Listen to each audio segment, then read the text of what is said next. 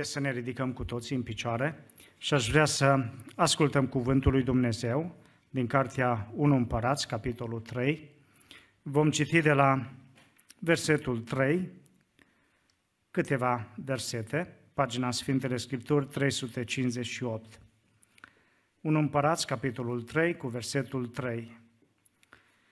Solomon iubea pe Domnul și se ținea de obiceiurile tatălui său David, numai că aducea jerfe și tămâie pe înălțimi.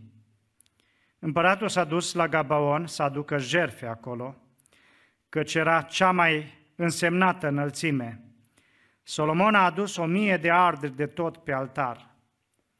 La Gabaon, Domnul s-a arătat în vis lui Solomon noaptea și Dumnezeu i-a zis, cere ce vrei să-ți dau Solomon a răspuns, Tu ai arătat o mare bunăvoință față de robul tău, David, tatăl meu, pentru că umbla înaintea ta în credincioșie, în dreptate și în curăție de inimă față de tine.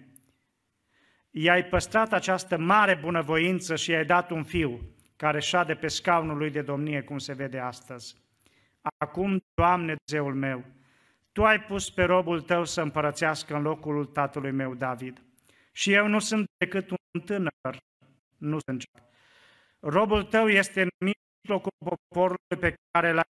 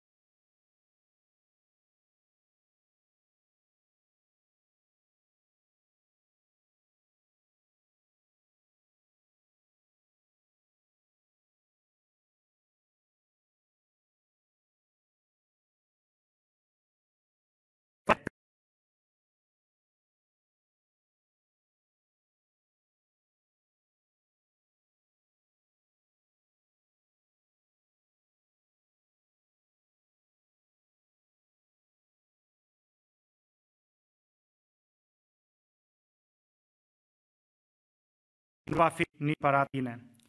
Și dacă vei umpla în căile mele, păzind legile și poruncile mele, cum a făcut Vă rog să reocupați locurile. Mulțumim lui Dumnezeu pentru că El este bun cu noi și ne-a mai oferit încă o dată această oportunitate să putem să fim împreună să ne rugăm, să-i slujim, să auzim cuvântul Său. Chiar dacă lucrurile astea le avem de foarte mulți ani peste România, pace, libertate, nu este un lucru de luat ca de apucat, nu este ceva de desconsiderat, ba din contră, noi trebuie întotdeauna să-i arătăm recunoștință și mulțumire Domnului, așa cum am auzit în Psalmul 50. Dumnezeu vrea, înainte de jerfă, vrea ascultare. Înainte de a aduce jerfă, Dumnezeu vrea ca noi să-i mulțumim, să fim recunoscători întotdeauna Domnului și astfel să ne apropiem de Domnul, mulțumindu-i pentru ceea ce El a făcut și pentru ceea ce El este în viețile noastre. Am citit mai de mult o întâmplare care s-a petrecut într-o familie, unde un copil mai este, s-a gândit el cum să facă rost de niște bani. Și seara, înainte de a se pune la culcare, i-a scris un bilet mamei lui. Scriindu-i în acel bilet, mamă, de azi înainte, dacă o să mă mai pui să stau cu frățiorul meu, să am grijă de el, să știi că trebuie să-mi dai 5 lei. Apoi dacă cumva o să mă mai trimiți, și cu gunoiul, asta e mai mult, e mai greu, e 10 lei. Și a notat el toate acolo câte costă. Și dimineața, după ce a servit micul dejun, înainte de a pleca acasă, a pus acel bilet pe masă și a plecat. Mama lui, strângând vasele, a văzut, a luat-o, a citit-o și s-a gândit ce să-i scrie. Și a întors-o altă față și a început să scrie, pentru că am avut grijă de tine și te-am crescut. Pentru că fiecare dimineață trezesc înaintea ta și îți pregătesc micul dejun dimineața, pentru că te aștept cu masa la amiază și seara, nu te costă nimic. Pentru că și pentru educația ta și școala ta nu te costă nimic. Și la final a scris zero lei. Și a pus-o în camera copilului. Mă gândesc că acel copil a învățat lecția.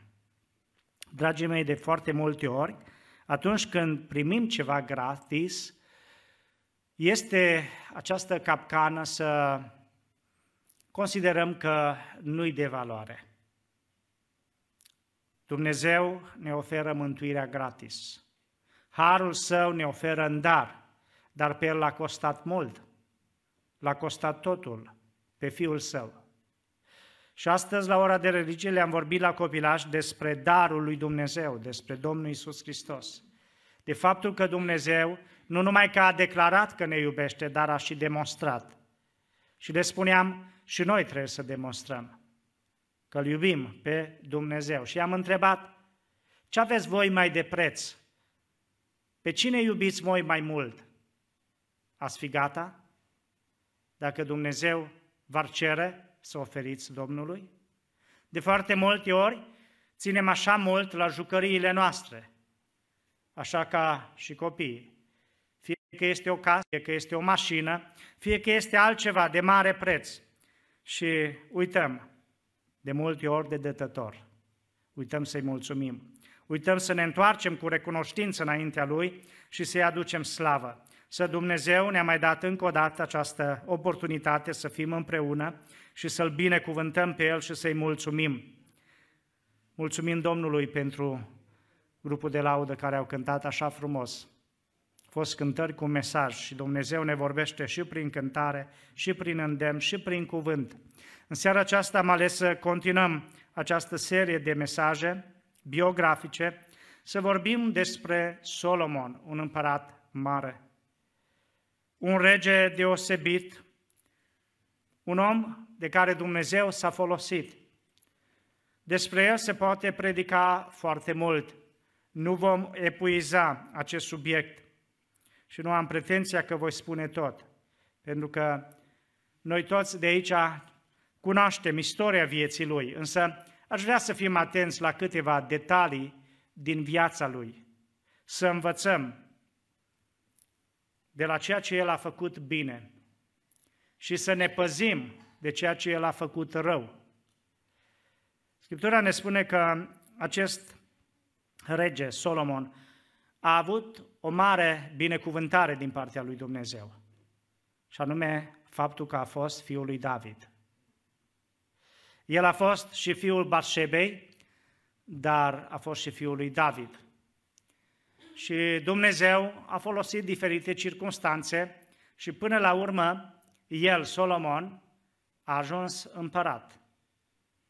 A ajuns să domnească peste Israel, chiar dacă nu era el întâi născut. Chiar dacă David avea și alți fii și au avut și aceea pretenție la tron. Totuși, Dumnezeu a avut așa milă de Solomon, încât a hotărât pentru el să-i dea împărăția, să conducă. Scriptura ne spune că atunci când el s-a născut, Nathan l-a numit Ieditia, adică iubitul Domnului. Și așa a fost, cum este și numele, a fost iubit de Dumnezeu foarte mult. Dumnezeu l-a binecuvântat atât de mult. Și haideți să vedem care au fost însușirile bune ale lui Solomon. Scriptura ne spune, după cum am citit aici, că primul lucru bun al lui Solomon a fost devotamentul lui față de Dumnezeu. Iubirea lui față de Dumnezeu. Solomon iubea pe Domnul și se ținea de obiceiurile tatălui său, David. important ca noi să-L iubim pe Dumnezeu din toată inima. Și Scriptura ne spune să, prima poruncă este aceasta, să-L iubim pe Dumnezeu și apoi pe aproapele, ca pe noi înșine. Însă iubirea aceasta trebuie să se vadă în acțiune, în fapt, în viața de zi cu zi. Și asta s-a văzut și la Solomon. El a învățat ceva de la David, că trebuie să aibă o relație personală cu Dumnezeu, că trebuie să se închine înaintea lui Dumnezeu, că trebuie să aducă jerfe. Și a adus, spune Scriptura, o mie de arderi de tot. Solomon s-a rugat lui Dumnezeu. Important ca și noi să ne rugăm lui Dumnezeu, să stăm de vorbă cu Dumnezeu, să avem o relație personală cu Dumnezeu. Dumnezeu s-a descoperit acestui bărbat de mai multe ori, dar de cel puțin două ori a făcut-o într-un mod personal. Scriptura ne spune că acolo, când a adus jertfă la înălțimile de la Gabaon, Dumnezeu i s-a descoperit și i-a zis, cere ce vrei să-ți dau. Și mai apoi, după ce a terminat de zidit templu, Dumnezeu s-a descoperit a doua oară și i-a spus, îți ascult rugăciunea și sfințesc această casă. Și atunci când cineva va veni și se va ruga, îl voi asculta din ceruri. Pe lângă acest devotament al lui Solomon față de Domnul, Solomon, vedem în cererea lui, a fost și smerit, a fost modest.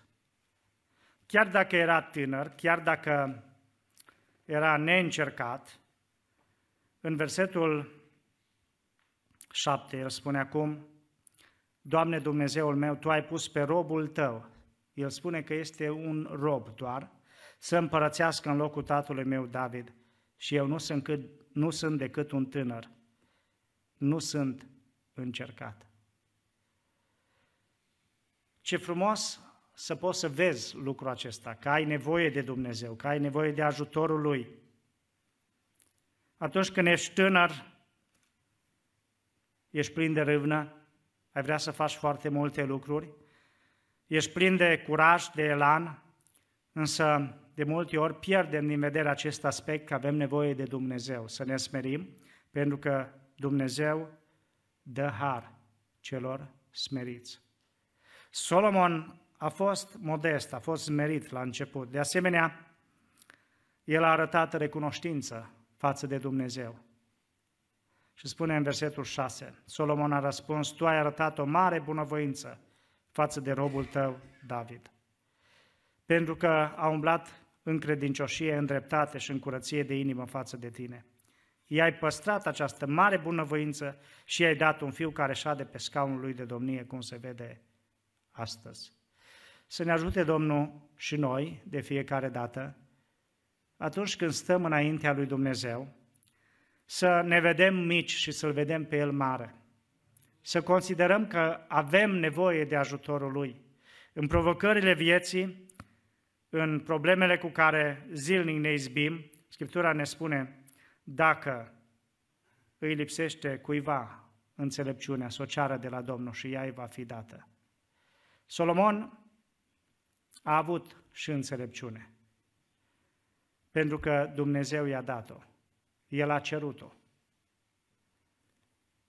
E important ca și noi să ne rugăm lui Dumnezeu ca să ne dea înțelepciunea care vine de la El, care e pașnică, ușor de înduplecat și plină de roade bune.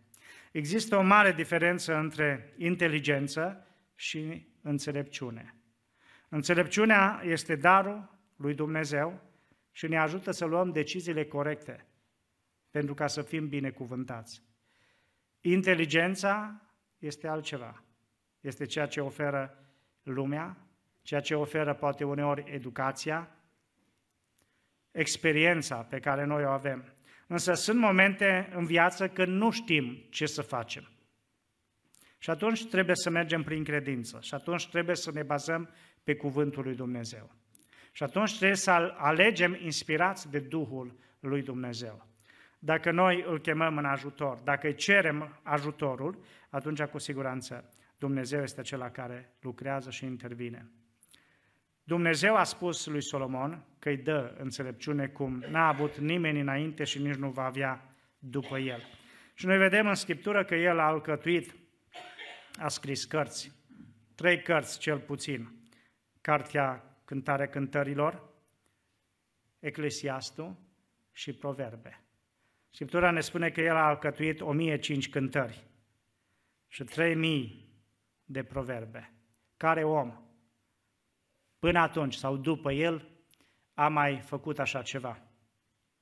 Înțelepciunea lui Solomon se vede în faptul că el a construit foarte mult. Pe lângă că a construit templu, a construit și casa împărătească, a zidit cetăți, a fost un bun administrator. Apoi a știut să repartizeze responsabilitățile, lucrurile în împărăția lui. Înțelepciunea lui Solomon se vede și în judecățile pe care el le-a făcut. La moartea lui David, împărăția era destul de dezbinată. Scriptura ne spune că Adonia a vrut să se facă împărat. Avea 50 de oameni care alerga înaintea lui și care îl recunoșteau ca împărat și acestora le-a dat un ospăț și se gândea că el va domni. A câștigat de partea lui și pe Ioas, care a condus armata, și pe Abiatar și pe alții dintre sfernicii lui David. Însă, Bașeba, sfătuită de Natan, a acționat cu înțelepciune, i-a spus lui David despre planul lui Adonia și lucrurile s-au schimbat. Dumnezeu a intervenit și l-a pus pe Solomon ca împărat. Însă, ne spune Cartea 1 Împărat despre deciziile pe care le-a luat Solomon atunci când a ajuns împărat. L-a salvat pe Adonia și nu l-a omorât, însă i-a spus, dacă de azi înainte mai faci astfel de lucruri, mai tânjești după tron, să știi că vei plăti cu viața. Și a venit un moment când Adonia a dorit să se căsătorească cu fata cu care, fata care avea grijă de, către, de regele David. Și atunci Solomon a înțeles. A înțeles planul lui Adonia și a spus că trebuie să moară. A venit un moment când l-a pedepsit pe Ioab, căpetenia oștirii, știți pentru ce? Pentru că în vreme de pace el a vărsat sânge. Și a venit și momentul când l-a scos pe Abiatar din slujbă. Toate aceste decizii Solomon le-a făcut pentru ca să-și întărească domnia și împărăția. Și Scriptura ne spune că Dumnezeu a privit spre toate aceste decizii ale lui Solomon și le-a apreciat. Ba mai mult, ne spune Scriptura despre unul și mei care l-a blestemat pe David atunci când fugea de către de Absalon. Și David i-a spus lui Solomon, ai grijă, grijă și de mei. Solomon l-a chemat și i-a spus, și mei, de azi înainte să nu mai părăsești Ierusalimul. În ziua în care vei pleca din această îngrăditură, să știi că vei plăti cu viața. Acest și mei ia decizia într-o zi să plece de la Ierusalim și astfel și mei este ucis. După aceea ne spune în capitolul 3 din 1 Împărați, scriitorul acestei cărți, despre judecata pe care a făcut-o Solomon. Cunoaștem acele provocări la care a fost supus și judecata pe care Solomon a dat-o. Știm despre împărăteasa din Seba, care a venit să vadă înțelepciunea lui Solomon. Și după ce l-a ascultat, după ce a văzut toată organizarea, tot ceea ce se întâmpla acolo la templu și în casa lui Solomon, acea împărăteasă din Seba a spus, n-am auzit nici pe jumătate. Da, a fost un om înțelept, a fost un bun administrator, a fost un întreprinzător, a construit foarte mult, a fost și un scriitor talentat, a fost un om care i-a slujit lui Dumnezeu, a construit templu și nu numai, însă a făcut și anumite greșeli. Și aș vrea să privim în cuvântul lui Dumnezeu și la greșelile pe care le-a făcut. În primul rând, el a acceptat un compromis. Un compromis care nu părea atât de grav la început, dar s-a dovedit atât de greșit, atât de rău, atât de fatal pentru el, pentru familia lui și de asemenea și pentru împărăția lui, și anume compromisul în căsătorie. Scriptura ne spune în capitolul 11 că împăratul Solomon a iubit multe femei străine, afară de fata lui Faraon, Moabite, Amonite, Edomite, Sidoniene, Hitite, care făceau parte dintre neamurile despre care Domnul zisese copiilor lui Israel. Să nu intrați la ele și nici ele să nu intre la voi, căci va întoarce negreșit inimile spre Dumnezeii lor. De aceste neamuri s-a lipit Solomon, târât de iubire. Și atunci când am bătrânit, ne spune Scriptura că aceste neveste i-au plecat inima spre alți Dumnezei și inima nu i-a mai fost în totul Domnului Dumnezeului său, cum fusese inima tatălui său David.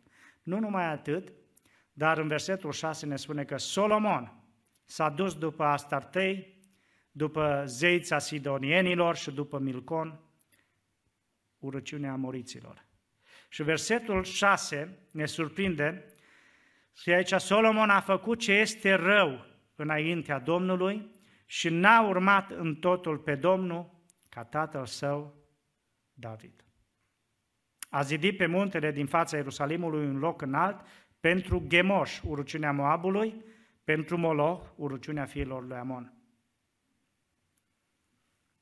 Iată un lucru care părea până la urmă nu atât de rău. A ajuns o pricină de idolatrie atât pentru Solomon cât și pentru poporul Israel. Compromisul acesta cu lumea. Dumnezeu a văzut și cunoaște mai bine inima omului, care este nespus de rea și deznădăjduit de înșelătoare. Și le-a spus la poporul Israel, iar și iar, aveți grijă aici, la decizia de a te căsători. Și cei care n-au luat seama au plătit. Gândiți-vă, dacă cineva nu, din adunare ar lua decizia să se căsătorească, nu? o fată cu un musulman sau cu un budist, cum ar fi acea căsătorie? Acel tânăr care toată viața lui a fost învățat într-o anumită religie, diferit de ceea ce ne învață Scriptura. Dacă cineva acceptă acest compromis, cu siguranță nu are binecuvântarea lui Dumnezeu. Toată viața lui trebuie să aleagă. Și întotdeauna va apărea un conflict acolo. Ce să facă? Chiar dacă Solomon s-a gândit cum să fac eu pace cu Egiptul, cum să fac eu pace cu Amon, cu Moab, cu sirienii și așa mai departe. Păi mă căsătoresc cu ei. Nu-i nicio problemă. Atunci era permis să ai mai multe soții. Și s-a gândit, el este bine. Și pentru un timp a fost bine, a fost pace. Însă lucrurile s-au degradat foarte mult. Așa încât l-a afectat și pe Solomon, i-a afectat și inima lui, caracterul lui, și în cele din urmă, ne spune Scriptura că a fost și el târât în acele lucruri. Chiar dacă la început n-a vrut, n-a mai avut ce face. Da, căsătoria este foarte importantă și de aceea Dumnezeu ne cheamă să ne rugăm, să cerem de la El călăuzire și El ne călăuzește, El ne arată. Dacă suntem credincioși, El ne vorbește chiar și în acest aspect al căsătoriei. Dacă alegi bine, ești binecuvântat. Dacă alegi greșit, poate tragi toată viața și suferi. În urmă cu ceva timp, sta de vorbă cu Rebecca, fata noastră, și vreau să văd așa cum gândește ea. Și am spus, uite, Rebecca, peste mai mulți ani, când o să ai peste 20 de ani, vei vrea să te căsătorești. Tu cum ai vrea să fie viitorul? Să fie frumos? Sau să fie bogat? Sau să fie pocăit? Să fie înțelept? Ce ți-ar place ție? Ce te atrage cel mai mult? Și ea a stat un pic pe gânduri și a zis să fie înțelept. Și a spus, de ce? Zice, tati, dacă e înțelept, a fi și bogat. Nu? Dacă îi merge capul. A fi și bogat, n-a fi sărac. Păi dacă e înțelept, e și frumos, că frumos e ce îți place. Și dacă a fi înțelept, atunci le are și celelalte. Uite că Solomon le-a avut. Dumnezeu i-a dat înțelepciune. Și nu numai atât. A spus, îți voi da și bogăție, îți voi da și faimă, îți voi da ce nu a avut nimeni înainte de tine. Fiindcă tu n-ai cerut lucrurile astea, n-ai cerut nici viață lungă, nici bogăție, nici moartea vrăjmașilor tăi, pentru că ai cerut pricepere. Însă, trebuie să fim foarte atenți. Pentru că, vedeți, așa ca și în cazul lui Solomon, indiferent cine am fi, nu suntem infailibili. Nu suntem de neoprit. În istoria laică știm despre acest mare luptător numit Ahile. Se spune că el a avut un singur punct slab. Era călcâiul. Și acolo a fost atins cu săgeata și a murit în cele din urmă. Fiecare om are un punct vulnerabil, cel puțin. Și de aceea trebuie să ne păzim foarte, foarte bine. Solomon, chiar dacă a avut înțelepciune, chiar dacă a avut bogăție, chiar dacă a avut atâtea lucruri, totuși el a avut și puncte slabe. Și diavolul a știut și l-a urmărit. L-a așteptat foarte mult timp, până când în cele din urmă l-a dus acolo unde a vrut. Chiar dacă la început nouă nu ni se pare așa greșit decizia pe care o luăm, în timp vedem că acea decizie este greșită și este cea care duce la atât de grave consecințe. Cineva spunea, alege rău care este mai puțin rău. Din două orele, alegi pe ăla care e mai puțin rău. Dar de ce să nu respingi pe amândouă? De ce să alegi până la urmă, dacă e rău?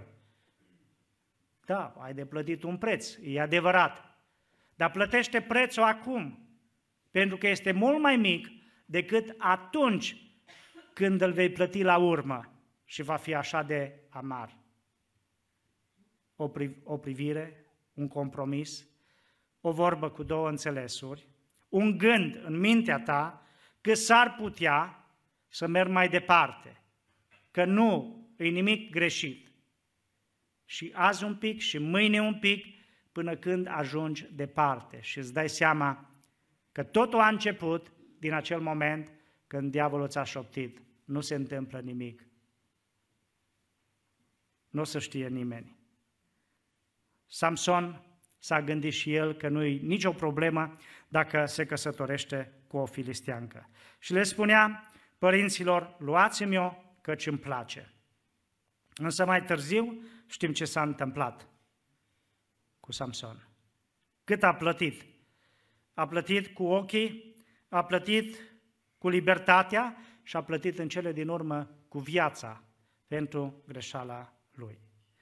Moody a fost provocat odată, acest predicator evanghelist din secolul XIX, a fost provocat odată de o tânără care i-a spus, am găsit un băiat cum se cade, îmi place de el și vreau să mă căsătoresc.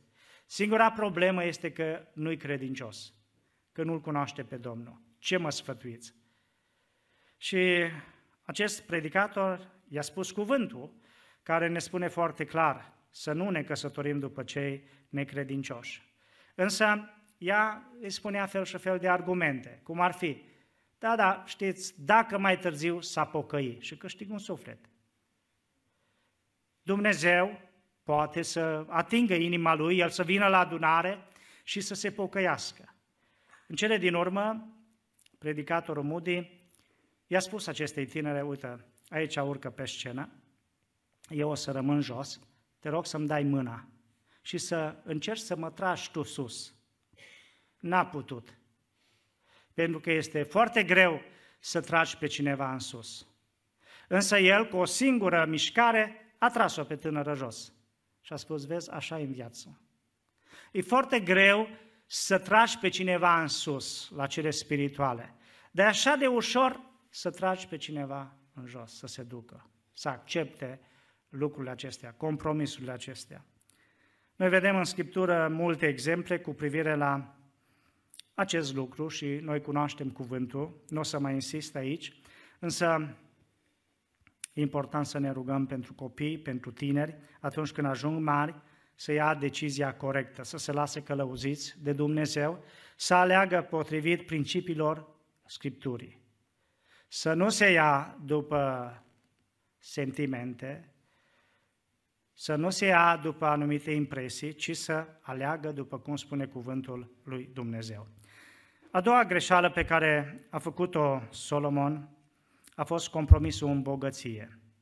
Nu-i rău să fii bogat. Dumnezeu ne-a binecuvântat și binecuvântează pe ai săi. Însă ne spune Scriptura că pe timpul lui Solomon era o așa mare bogăție încât a ajuns renumit.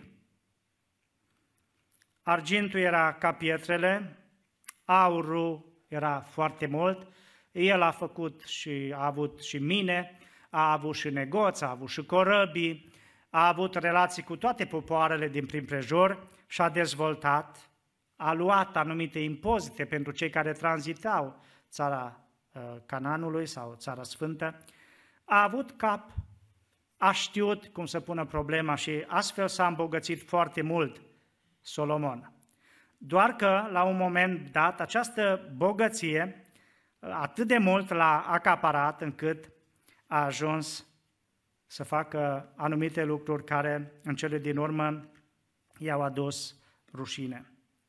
Vreau să vă citesc din Eclesiastul, capitolul 2, unde el mărturisește lucrul acesta și spune așa, Am hotărât în inima mea să-mi veselesc trupul cu vin, în timp ce inima mă va cărmui cu înțelepciune și va stărui astfel în, ne- în nebunie până voi vedea ce este bine să facă fiii oamenilor sub ceruri, în tot timpul vieților.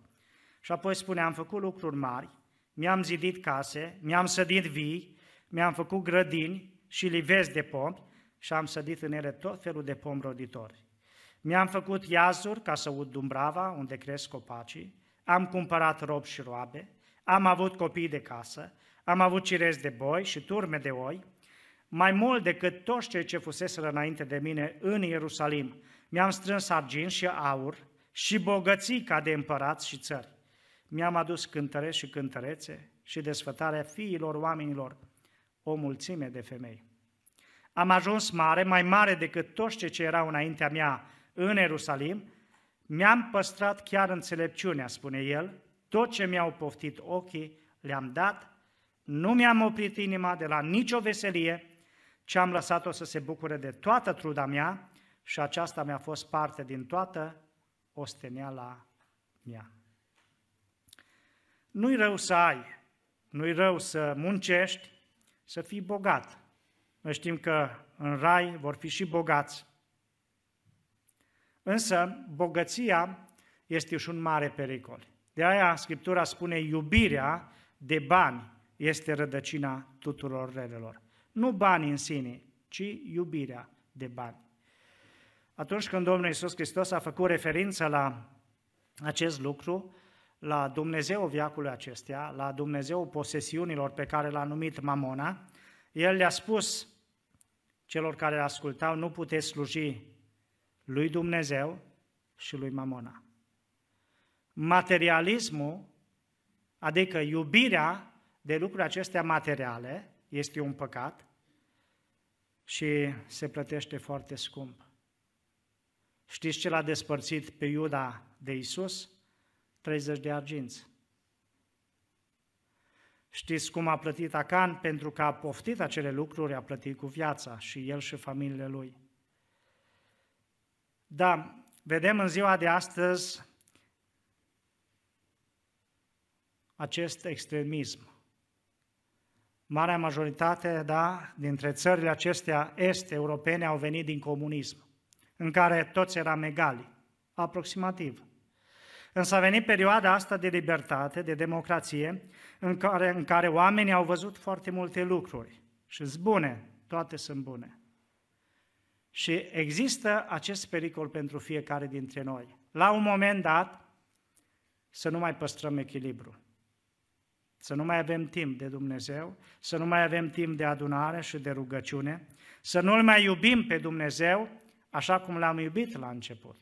Chiar dacă părinții noștri, bunicii noștri, frații noștri, înainte nu aveau mașini, mergeau distanțe mult mai mari, munceau mai mult, familiile erau mai numeroase, familiile erau mai sărace ca oricare dintre noi, totuși ei aveau timp să meargă la adunare, să cânte, să se roage, să slujească lui Dumnezeu, să se implice.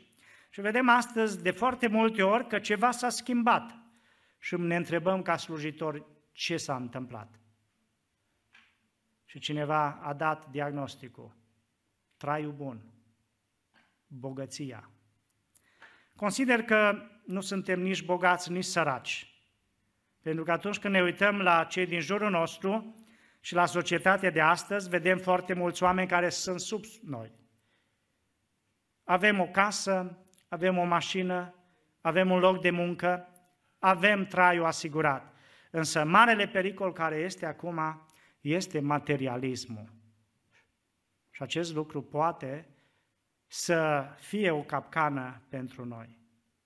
Să fim așa de concentrați, să ne angrenăm așa mult în a munci, în a câștiga, încât la un moment dat să lăsăm deoparte partea spirituală, sufletul. Și am văzut de atâtea ori această tragedie în familie. Când cineva, tata sau mama, au plecat și au spus, trebuie să muncesc, pentru că vreau o casă frumoasă, pentru că vreau să ofer un viitor copiilor, pentru că vreau să las ceva în urma mea. Știți ce s-a întâmplat? Acea persoană a ajuns spre finalul vieții și atunci când s-a uitat la tot ce a realizat, n-a mai fost mulțumit. A ajuns frustrat, a ajuns în depresie, așa ca Solomon. S-a uitat la tot ceea ce făcuse și a spus totul este deșertăciune și goană după pământ. La ce, la ce folos că mi-am făcut toate lucrurile astea? De ce? Pentru că atunci când îl înlocuiești pe Dumnezeu cu altceva, cu lucrurile acestea materiale, la final vezi că nu-ți oferă satisfacție. De aceea, noi trebuie să păstrăm acest echilibru. Trebuie să muncim, trebuie să avem pâinea cea de toate zile, dar să nu uităm de Dumnezeu. Să nu uităm că avem un suflet care are nevoie de Dumnezeu, care tânjește după Dumnezeu. Aș vrea să mă apropiu de încheiere, mai sunt și alte lucruri pe care se pot spune despre Solomon, însușirile bune sau lucrurile negative pe care el le-a făcut, cred că fiecare dintre noi putem să luăm seama la ceea ce este scris în Cuvântul lui Dumnezeu. Și dacă am văzut aceste două mari greșeli pe care el le-a făcut în alegerea în căsătorie și în administrarea finanțelor, aș vrea ca noi să ne rugăm pentru asta. Doamne, binecuvântă toți tinerii din adunare, să aleagă bine, să aleagă călăuziți de Duhul Tău. Și de asemenea, să ne rugăm pentru inima noastră, Dumnezeu să ne ajute să avem mare grijă cu privire la acest idol a secolului nostru, și anume materialismul.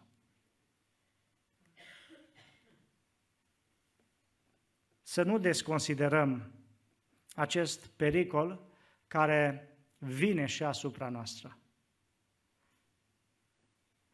Să cerem lui Dumnezeu ca El să ne ajute să ne păzim inima și să rămânem în totul lui Dumnezeu.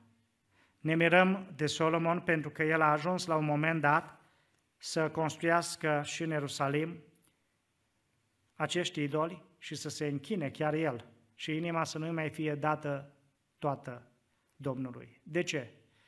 Ne gândim ca oameni, oare ce-a fost în capul și în inima lui? Un om care a scris salmi, doi salmi, un om care a scris trei cărți, un om care a avut descoperiri din partea lui Dumnezeu, un om care a cerut înțelepciune și a primit înțelepciune, ajunge la un moment dat să facă astfel de fapte. Da, există un pericol, există un punct vulnerabil pe care fiecare dintre noi îl avem și de aceea trebuie să ne păzim. Să ne păzim de mândrie, să ne păzim de bogăție și să ne păzim de pofta firii care se răzbăiește cu sufletul. Câtă vreme trăim, aceste pericole vin și asupra noastră, indiferent cine am fi. Diavolul, el răgnește ca un leu și este pe urmele noastre. Da, Dumnezeu ne ajută, El ne dă putere. Am văzut de atâtea ori oameni care au încheiat frumos, oameni care au reușit. Și poți să reușesc. Poți să te păstrezi curat ca tânăr până te căsătorești, să fii cinstit și după aceea Poți să reziști atâtor tentații și atâtor lucruri care vin astăzi în mass media, în televiziune, chiar dacă lumea spune altceva, chiar dacă lumea îți oferă un alt model, dacă îl ai pe Dumnezeu, poți să reușești să rămâi cinstit și să primești binecuvântare din partea lui Dumnezeu. Dumnezeu ne ajută ca să fim credincioși până la sfârșitul vieții. Să putem spune ca și Apostolul Pavel, M-am luptat lupta cea bună, mi-am isprăvit alergarea, eu am păzit credința, de acum mă așteaptă cu nuna. Să învățăm de la Solomon. Chiar dacă a făcut lucruri bune, la final a făcut lucruri rele, ceea ce nu-i de dorit. E mai bine să încep rău, dar să sfârșești bine. De aceea aș vrea să ne rugăm lui Dumnezeu Dumnezeu să păzească familiile noastre, Dumnezeu să păzească adunarea noastră și să ne ajute pe fiecare dintre noi să putem să-i slujim lui Dumnezeu din toată inima. Haideți să ne ridicăm cu toți în picioare și ne rugăm pentru aceasta Domnul să binecuvinteze toate familiile. Amin.